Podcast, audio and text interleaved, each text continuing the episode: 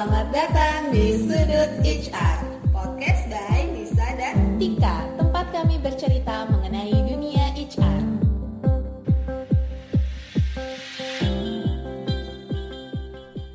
Halo, happy people loh, happy people tik. Punya Kayak siapa itu? Punya yang lain. Oke, kembali lagi sama kita. Sesuai janji kita sebelumnya, kita mau bahas apa?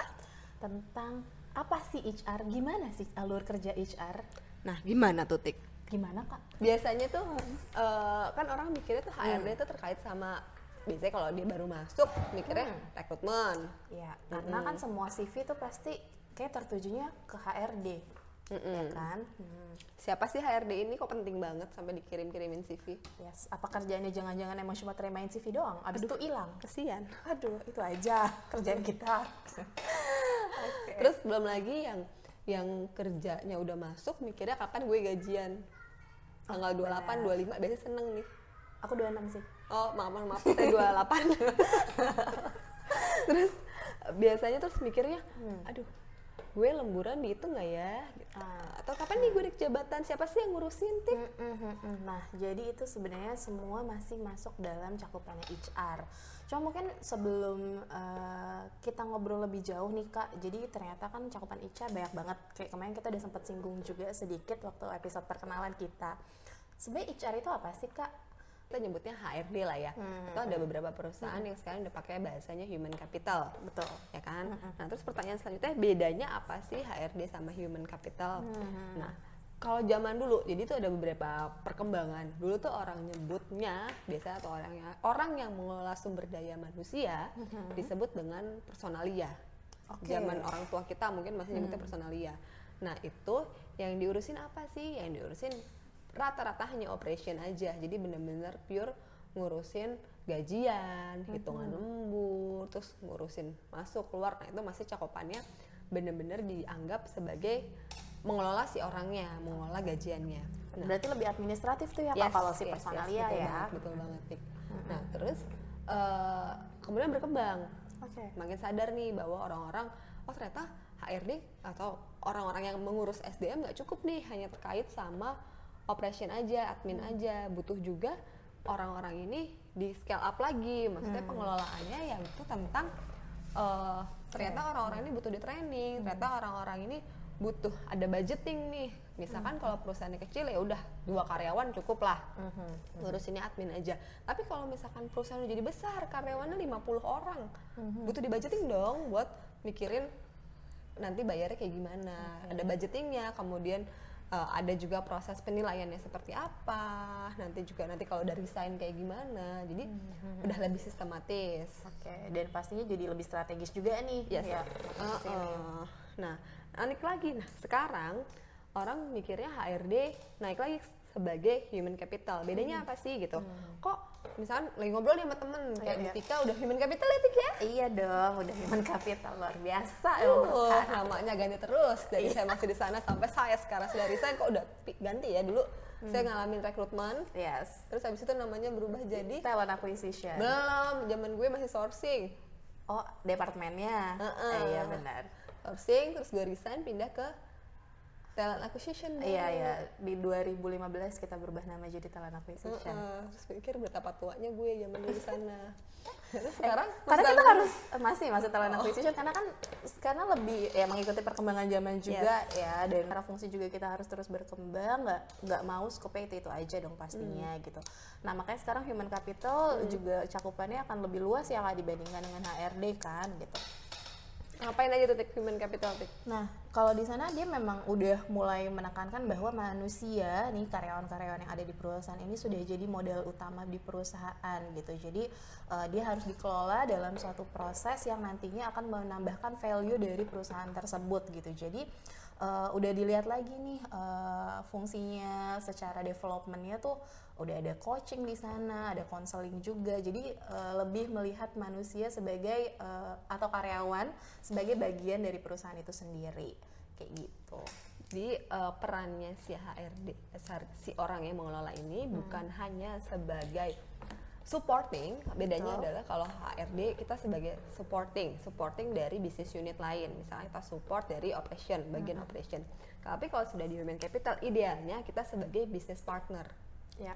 jadi kita mikirin juga nih untuk meningkatkan gimana sih meningkatkan pendapatan perusahaan eh, dari sisi HRD kita harus eh, approach orang-orang kayak gimana misalkan Ya. contohnya atau cara meningkatkan motivasi mereka biar rajin bekerja dan mengumpulkan pundi-pundi uang seperti apa Ya karena percaya atau enggak, ternyata kan karyawan itu juga adalah brand ambassador secara nggak langsung dari perusahaannya itu kan.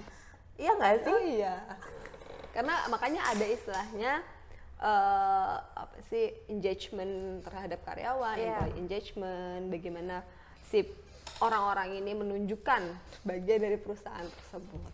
Gitu. Ya, benar. Nah, jadi sebenarnya nih, karena tadi kita udah lumayan luas nih ya kak bahasnya. Jadi tadi kayak eh, karyawan itu juga bisa membantu secara tidak langsung menaikkan eh, apa namanya value, menaikkan profit perusahaan. Dia juga adalah brand ambassador gitu. Berarti eh, memang kalau menurut Kak Anissa sendiri nih, peran HR dalam suatu perusahaan itu memang menjadi sangat penting saat ini ya kak ya.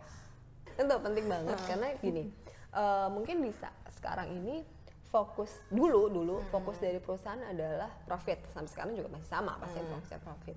Cuman makin ke sini tuh eh, owner tuh mulai berpikir bahwa untuk mencapai profit ini juga dibutuhkan mengembangkan si karyawannya. Gimana caranya karyawan ini dipupuk, kemudian diberikan masukan-masukan seperti training, coaching dan sebagainya agar motivasi meningkat.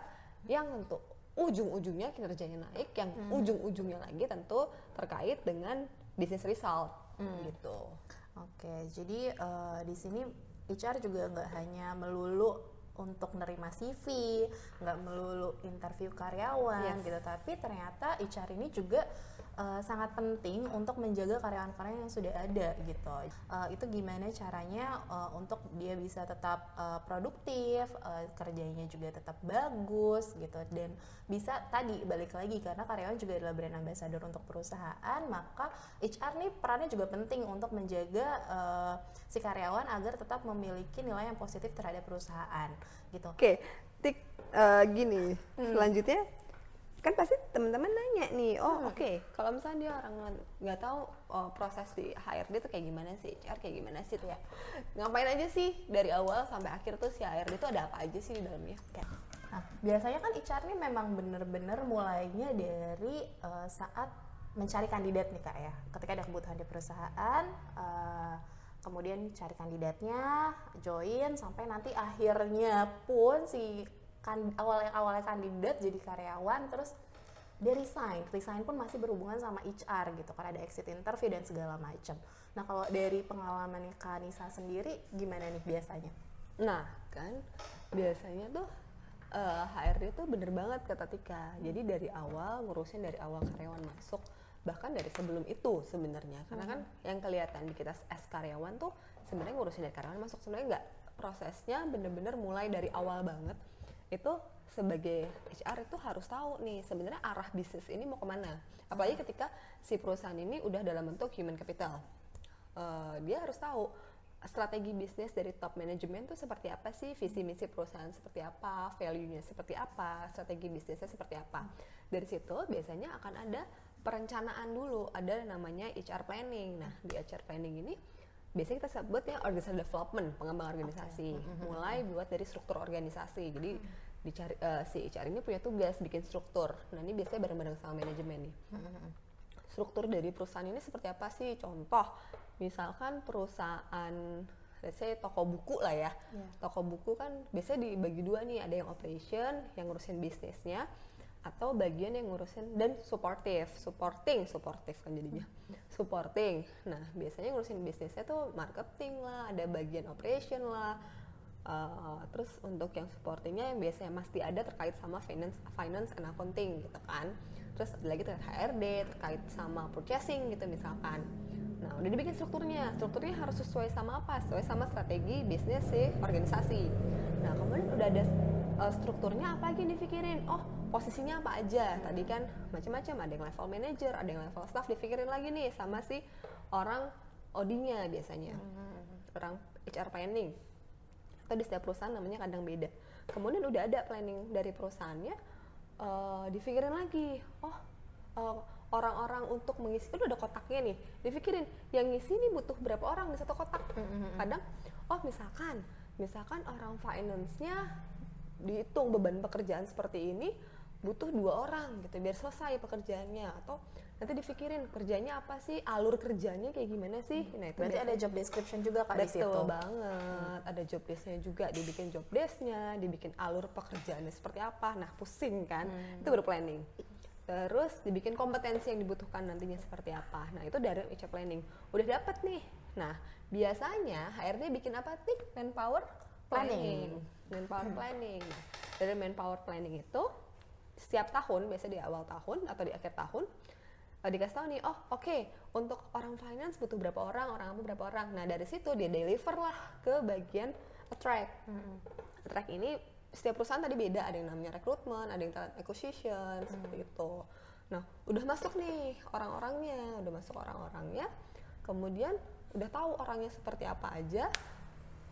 Bagian attract ini mulailah yang kita lihat nyebarin eh, bikin perencanaan untuk misalkan nyebarin iklan, terus sourcing kandidat, cari CV, interview, wah Tika tahu banget deh nih bagian ini. Iya. Lumayan ya. Sudah kayak gitu, udah dapet nih orangnya, udah udah dengan segala perjuangan panjang akhirnya nih ketemu yang sesuai dengan kebutuhan user nih misalkan Belum berhenti sampai situ kerjaan Oh, HR. iya, HR. Kemudian dia akan kerja sama lagi nih sama bagian operation biasanya. Ada bagian eh, yang ngurusin nanti ini orang masuk nih datanya ke HRD gitu data perusahaan. Ada nanti ngurusin BPJS-nya lah, ngurusin wah terkait sama administratifnya lah. Terus juga ada yang ngurusin terkait nanti gajinya seperti apa, ada yang ngerancang compensation and benefitnya mereka seperti apa, kan? Makanya ada bagian komben di situ. Absennya gimana? absennya gimana? Terus nanti hitung-hitungan lemburnya gimana? Terus nanti kalau misalkan kebijakan kalau misalnya dia sakit dapat apa kan? Iya. Tika harus hafal kan tuh ya? Betul. terus ada lagi udah masuk orangnya perlu dia apa? Induction ya betul onboarding juga saat masuk hari pertama hari nanti ada pertama induction. ada induction nah biasanya yang bikin induction siapa orang people development Eh, ya betul. ya atau di Tika sekarang namanya Learning and development. learning and development. Nah, orang-orang inilah yang ngurusin pengembangan si karyawan nanti akan seperti apa. Nah, dipikirin nih, kalau orang itu udah masuk, kemudian orang ini butuh training apa sih? Misalkan dia orang, saya orang finance gitu. Oh, dia butuh pelatihan terkait sama uh, penghitungan atau orang teks penghitungan pajak terbaru lah gitu misalkan. Dipikirin nanti trainingnya, dibudgetin juga trainingnya, terus dipikirin juga uh, nanti as, di assessnya biasanya per dua tahun sekali di assess orangnya, apakah kompetensi meningkat, jenjang karirnya seperti apa, promotnya kapan. Nah, jadi dipikirin sama orang people management atau learning and development misalkan atau mengengage mereka biasanya dengan outbound lah atau team building lah terus kiriman-kiriman dari kantor lah bikin mereka ah kantorku baik sekali padahal kalian kamu bekerja lebih keras Ya secara tidak langsung ya. gitu. terus ada lagi bagian namanya performance management Ya. Nah, performance management tuh ngapain? Nah, itu mikirin lah. Ngitung nih orang-orang gimana sih kinerjanya. Ada yang pakai key, key performance indicator, ada yang pakai PA gitu misalkan. Hitung, oh, lo udah kerja segitu banyak, gue lo dapat bonus berapa nih? Gitu. Karena kan ya bagaimanapun juga bekerja adalah cuan. Terus gitu, udah ada yang ngitung, ada bagian operation, ada people development, terus ada people management juga, terus juga apalagi ya apalagi ya Tika ada yang kurang nggak sih bagiannya Nah paling sih jadi itu dari yang tadi udah dijabarin sama Kanisa tuh ada beberapa yang nantinya tuh akan ada kolaborasi juga kayak tadi terkait dengan engagement gitu. Eh, kita juga eh, mungkin untuk beberapa kegiatan ini ada yang namanya employee relation kak kalau di kantorku. Jadi di situ tuh kita kayak eh, mengadakan kegiatan dulu sih saat sebelum pandemi lebih sering ya kita kayak kalau misalnya hari kartini gitu kita misalnya ngadain seminar atau waktu itu juga sempat kayak ada acara masak bareng gitu kerjasama kan sama salah satu tenan di eh, mall kita. Kalau 17-an kita lomba lomba bareng. Waktu itu eh, juga pakai tempat kita sih ya. Ya seru jadi sekali perusahaannya. main-main kita di wahana-wahana yang ekstrim-ekstrim ya perlu disebut nggak? Tempatnya nggak usah ya. Ya jadi kayak nggak mau komen. Jadi kayak bener-bener apa ya itu seru banget. Walaupun eh, acaranya kan annual ya maksudnya kayak kadang tuh setahun sekali kan kayak 17-an itu kan setahun sekali. Cuma memang sekali kita kumpul apalagi project kita kan jauh-jauhan tuh. Jadi kadang walaupun kita ada di satu bisnis unit yang sama kita nggak ketemu nih sama teman kita. Di eh, acara-acara event itulah kita eh, ketemu sama mereka kita ngobrol eh, terus main bareng seru-seruan bareng dan itu jadi apa ya ya itu tadi terwujud juga si kedekatan kita dengan teman-teman yang lain yang mungkin juga dari bisnis unit lain kita juga jadi kenal gitu kan.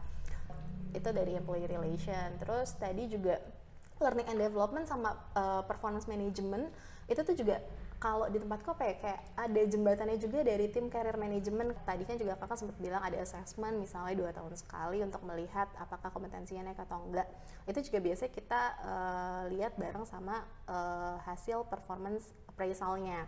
Jadi kita lihat uh, untuk uh, karyawan-karyawan kita ini uh, gimana sih performance appraisalnya dalam dua tahun terakhir biasanya terus sama hasil assessmentnya gitu. Nanti kita lihat mereka kira-kira butuh uh, pengembangan di area yang mana gitu. Nanti tim career management akan kolaborasi sama tim uh, learning and development untuk uh, bikin yang namanya individual development plan. Itu tadi terkait sama training-training uh, yang dibutuhkan yang tadi Kak Anissa udah cerita. Kayak gitu sih. Jadi banyak kolaborasi juga di dalam HR yang mungkin uh, secara fungsi tadi uh, udah tersebut tapi mungkin secara nama di beberapa perusahaan mungkin beda-beda kali ya kak gitu.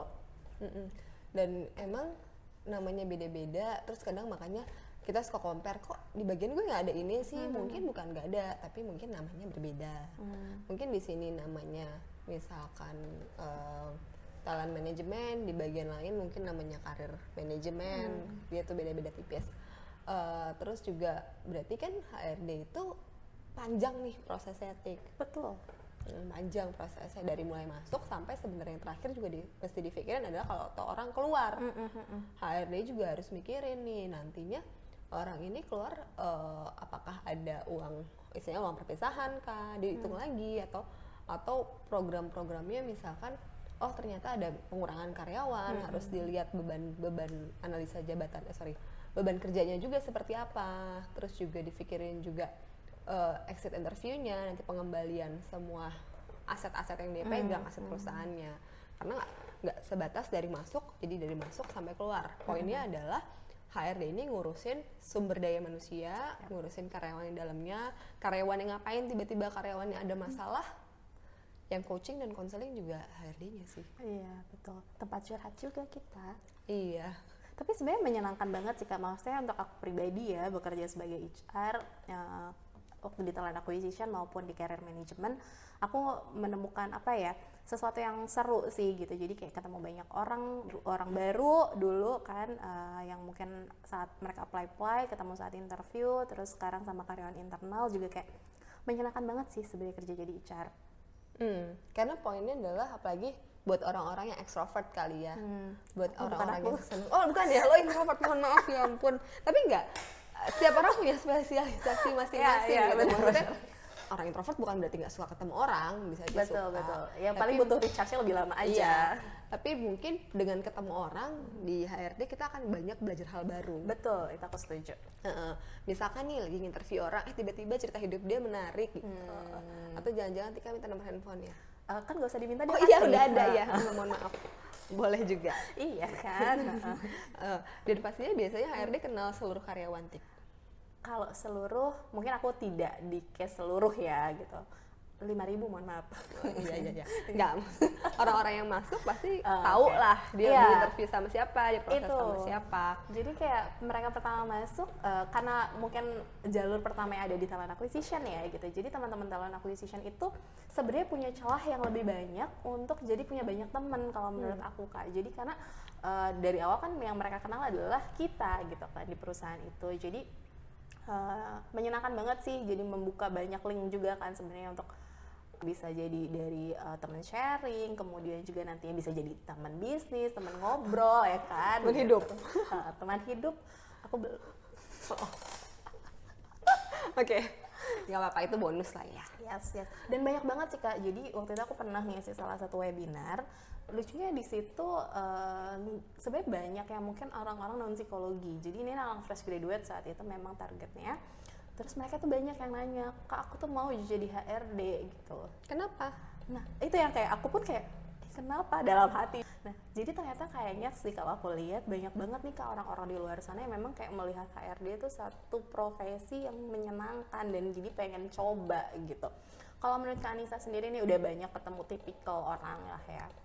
Apa sih sebenarnya skill-skill yang dibutuhkan sebagai seorang HRD atau kalau misalnya mau jadi HR itu seperti apa? Oke, balik lagi tergantung posisi atau tergantung division atau depar eh, sorry tergantung departemen yang mau dia masukin. Misalkan gini, kamu mau jadi HRD bagian apa? Kalau di pikiran kamu adalah HRD-nya hanya rekrutmen, terus tiba-tiba kamu masuk sistemnya payroll, kan nggak ketemu orang bu. Iya. Tetap aja gitu. Dengan sistem. harapan, iya, dengan harapan misalnya masuk rekrutmen, oh aku seneng loh, terus ketemu orang, attracting. Karena selama ini melihat rekruter yang datang ke kampusku seru. Tapi kalau misalkan tiba-tiba kamu apply-nya payroll yang enggak, kamu ketemunya Excel tiap hari atau SAP. Iya iya benar. Sistem komputer Oh, ngerti gitu. Kak. Nah, makanya penting banget buat belajar dulu nih, ah, ah, ah. buat cari tahu dulu. Maksudnya, ah HRD nih, ternyata HRD, HR operation gitu. Wah, HRD banget nih.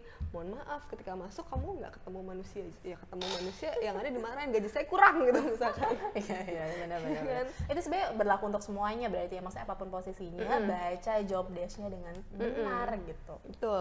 Nah, misalkan mau bagian apa nih? Oh, oke, misalkan eh, let's say orang payroll gitu, butuhnya kayak gimana? Yang pasti tahu detail. Iya. Kan nggak lucu dong tiba-tiba gaji orang salah atau gaji orang salah hitung.